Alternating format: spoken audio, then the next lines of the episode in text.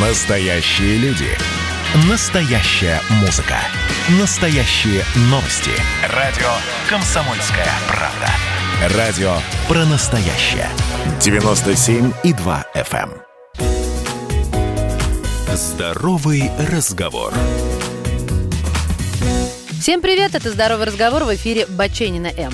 На дворе почти середина клещевого сезона. Весенний пик прошел, а осенний нам еще предстоит пережить. Зная, как опасны могут быть клещевые инфекции, сложно не запаниковать и не наделать ошибок под влиянием многочисленных и не всегда адекватных советов друзей и интернет-экспертов. Прямо сейчас список самых распространенных ошибок, которые совершают люди, столкнувшиеся с клещами лицом к лицу. На теле обнаружен клещ. На этом месте следует не впадать в панику, а просто снять его.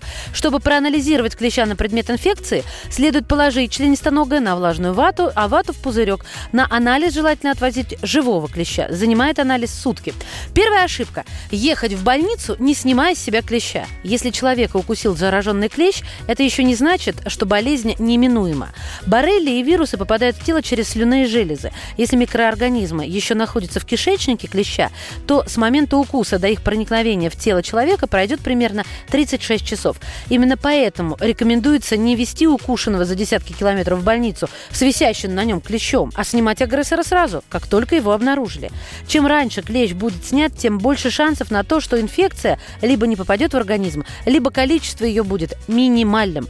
А от количества атаковавших человека боррели зависит, насколько эффективно его иммунная система будет с ними бороться и какова будет степень тяжести заболевания в итоге. Следующая ошибка – это использовать шприц для вытаскивания клеща. Почему шприц при встрече с клещом достать проще, чем ниточку или пинцет, мне не очень ясно. Данный метод опасен и приводит к усиленному инфицированию раны. Объясняется это очень просто. Как рекомендует народ, надо обрезать шприц и попытаться удалить клеща при помощи создания отрицательного давления при выдвижении поршня. Но в этом случае происходит расширение капилляров на участке кожи внутри шприца. При этом проницаемость стенок кровеносных сосудов повышается, а за счет отрицательного давления возбудитель инфекции будет втягивать из клеща в ранку. Риск заражения многократно повышается. Кстати, клещ все равно таким образом не отцепится.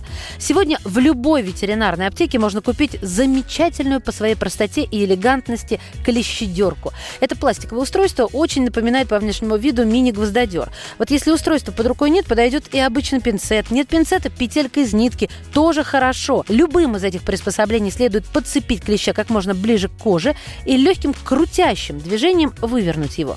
В моем списке еще целый хит-парад порой роковых ошибок удаления клещей. Так что продолжение следует в новом выпуске «Здорового разговора». А все мои подкасты можно послушать на сайте radiokp.ru. Берегите себя, ваша Маша.